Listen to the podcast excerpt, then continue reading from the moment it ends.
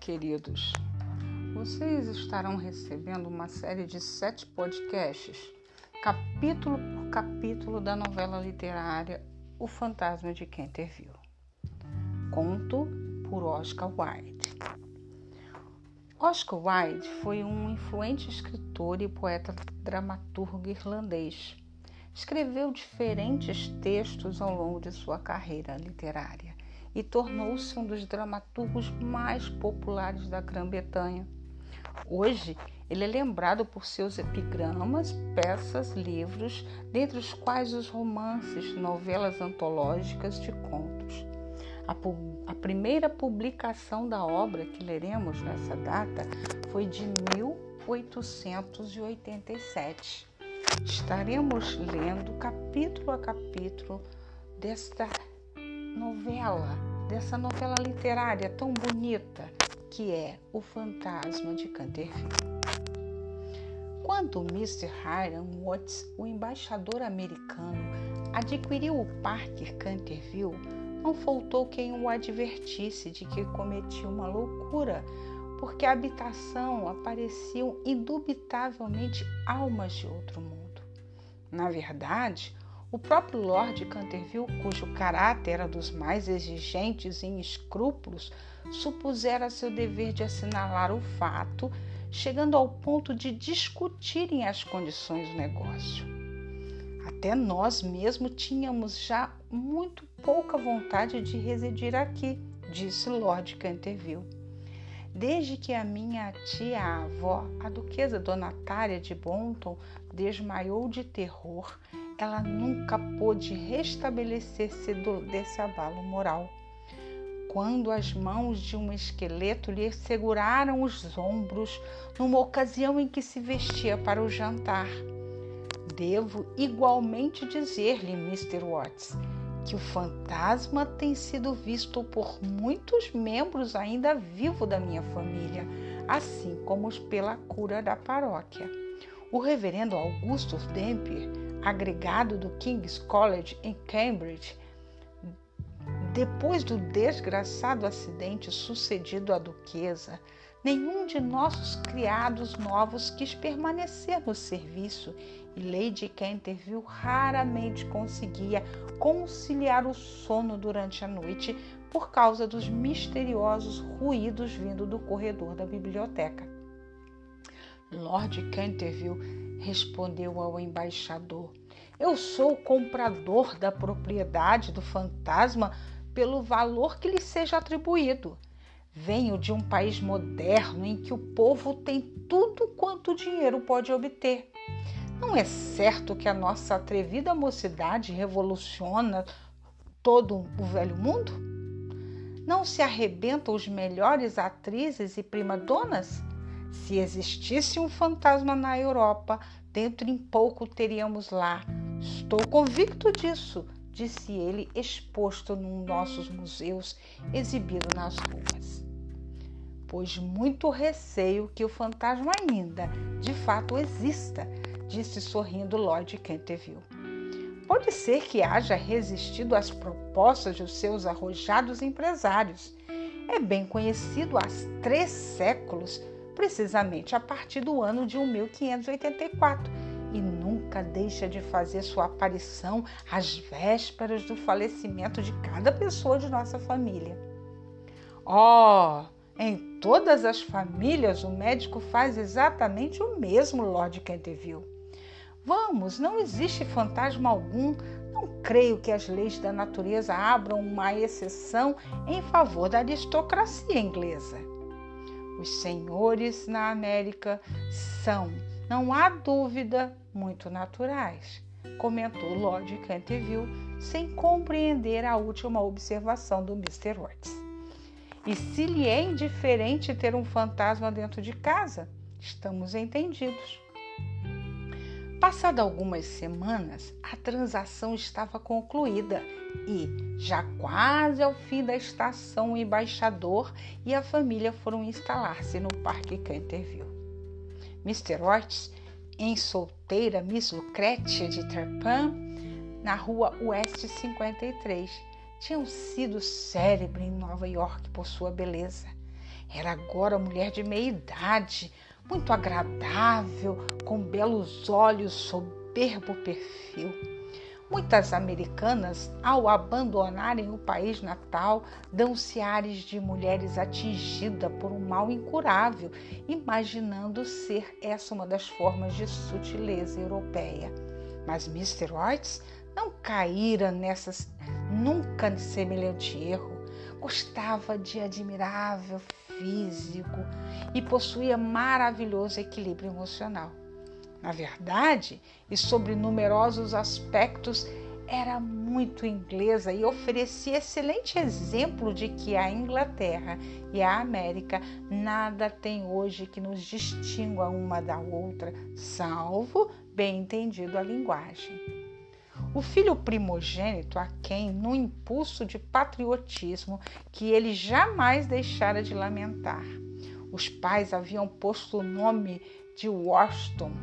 Era um rapaz de cabelos louros, muito bonito, parecia integralmente dotado para entrar na diplomacia americana, pois vencer os alemães três estações a fio no cassino de Newport.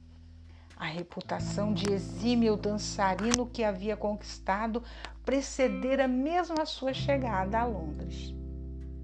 As gardênias eram as únicas fraquezas do seu espírito Posto isso em parte, mostrava ter muito bom senso. Miss Virginia Yorts era uma jovenzinha de 15 anos, graciosa e ágil, como corça recém-nascida e cujos olhos rasgados e azuis refletiam uma bela franqueza. Era uma admirável amazona. Certo dia, batera em corrida o velho Lord Binton dando-lhe duas voltas no parque em cima de seu potro e ganhando por comprimento e meio, precisamente em frente da estátua de Acles. Isto com grande enlevo do, joque, do jovem Duque de Custin. O Duque, logo, nesse mesmo instante, tinha-lhe pedido a mão e remetido nessa própria tarde para o colégio pelos encargos de sua educação, regressara a Ayrton derramando lágrimas torrenciais. Após Virgínia, seguiram-se os gêmeos normalmente designados por os condenados ao açoite. Eram ambos adoráveis meninos e, como digno embaixador, os únicos verdadeiros republicanos da família. Como o Parque Canterville estava a sete milhas de Ascot, a estação ferroviária mais próxima, Mr. Otis telegrafara no sentido de irem buscar de carruagem e, cheios de alegria, puseram-se todos a caminho. Era uma linda tarde de julho em que o aroma dos pinheiros embalsamava o ar. De quando em quando ouviam um polvo bravo arrulhar docemente ou enxergavam, escondido entre os rumorosos abrolhos, o brilhante pertilho de plumagem de um fazão. A passagem, pequenos esquilos entre os ramos das faias ficavam a olhá-los e, alçando a cauda branca, os coelhos fugiam lépidos através dos matos ou sobre os troncos recobertos de musgo. Porém, na ocasião em que se entranhavam na alameda do Parque Canterville, o céu cobriu-se subitamente de nuvens, numa calma estranha parecia envolver a atmosfera. Um bando de gralhas passou silenciosamente por deles e, antes que houvessem atingido a casa, começaram a cair grossas gotas de chuva. Uma mulher já idosa acolheu-os no alto dos degraus. A maneira como se apresentava era irrepreensível enxergava um vestido de seda preta, um avental branco e uma touca da mesma cor. Era Mr. Unley, a governanta. Mr. Watts, a pedido de Lady Canterville, consentira em conservá-la ao seu serviço. Quando puseram pé em terra, ela fez a cada um dos seus novos amos uma rasgada vênia e disse com solenidade já desusada: Desejo que sejam bem-vindos ao Parque Canterville. seguiram-na e depois de terem atravessado um belo saguão em estilo Tudor, entraram na biblioteca. Sala de grande extensão, de teto baixo e ao fundo do qual se via uma ampla janela com vitrais. Fora aí que se preparava o chá e, após terem despojado das vestes de viagem, sentaram-se e puseram-se a olhar em volta enquanto Mr. Uni os servia.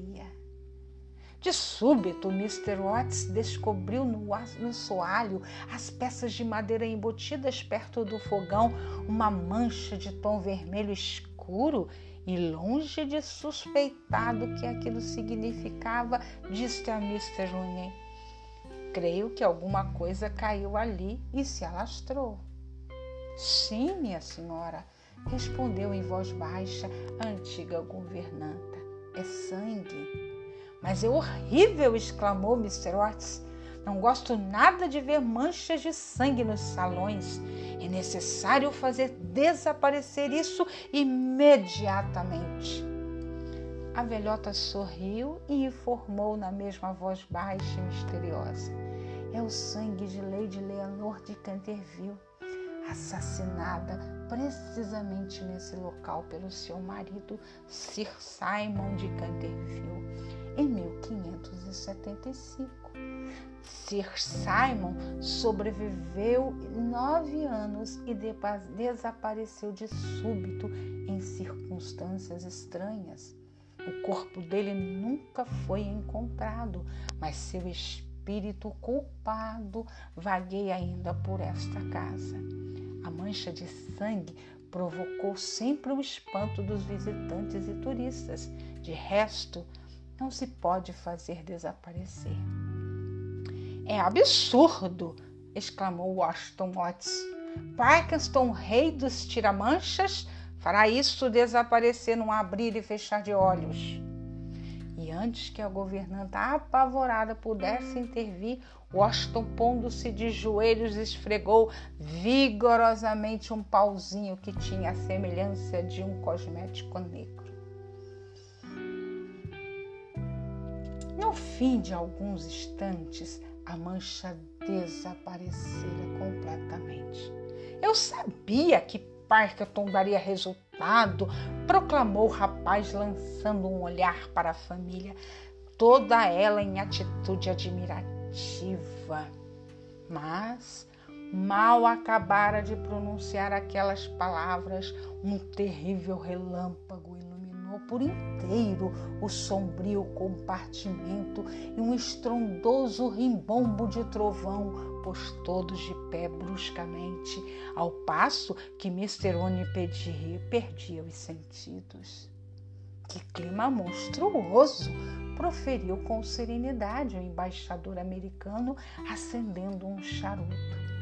Este antigo país é, suponho, tão excessivamente povoado que não há um bom tempo que chegue para todos os habitantes. Foi sempre opinião minha que a emigração era a única solução para a Inglaterra. Meu querido Irã, gritou Mr. Oates, que faremos com uma mulher que perde assim os sentidos? Há de suspender o pagamento pela qual ocorrer e acabara por renunciar aos desmaios. Mr. Uni voltou a si a poucos instantes. Estava, porém, sem dúvida alguma, muito comovida. Com um ar grave, preveniu Mr. Watts de que não lhe tardariam a registrar acontecimentos perturbadores. Tendo visto que os meus próprios olhos asseverou ela, coisas de pôr os cabelos em pé. Durante noites após noites, não tenho podido pegar o sono pelas coisas terríveis que passam aqui. Mr. Watts e sua esposa afirmaram à boa mulher que não tinham medo de fantasmas e, depois de invocar as bênçãos da providência para os seus novos amos e agir de jeito que obteve aumento de salário, a governanta recolheu-se ao seu quarto, mancando